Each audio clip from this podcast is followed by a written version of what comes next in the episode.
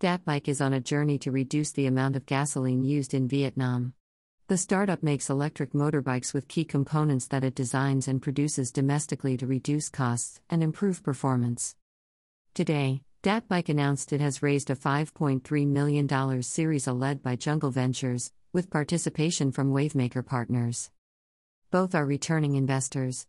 Jungle Ventures led Datbike seed round a year ago, when TechCrunch first profiled the company. The latest funding brings Dat Bike's total to $10 million raised since it was founded in 2019 by Son Nguyen. Dat Bike is recognized by the Vietnam Ministry of Transportation as the first domestically made electric bike. Nguyen said that Dat Bike uses vertical integration instead of relying on third party, imported electric drivetrains and parts because that keeps costs down while improving quality. Most of the parts on Dat Bike's vehicles are designed by the company, and 80% of its suppliers are located in Vietnam. It also uses a direct to consumer distribution model, pushing prices down lower. Part of the funding will be invested in its technology.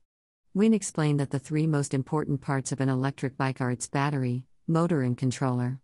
Right now, Dat Bike owns technology for its battery packaging and controller. With its new capital, it will be able to invest in its engine technology. Nguyen added that the company will also upgrade its mobile app, adding new features and shortening the feedback loop on its error reporting feature. One major thing the company had to address was consumer concerns about the performance of e bikes compared to their gasoline counterparts. The company says its first product line, the Weaver, displayed three times the performance, 5 kilowatts versus 1.5 kilowatts, and two times the range of 100 km versus 50 km, of most competing electric bikes. Dat Bike's second model, the Weaver 200, was launched last year with higher performance, or a range of 200 km and 6 kilowatts power. It also reduced charging time from 1 hour for 100 km to 2.5 hours for its full 200 km charge. We aim to develop a new product every year and research for faster charging, Nguyen said. Dat Bike currently has two stores in Ho Chi Minh City and Hanoi, and its bikes can be ordered online, too.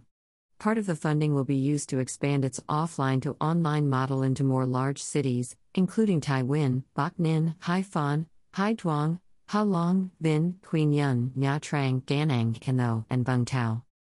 By Catherine Shu, TechCrunch.com, April 28, 2022.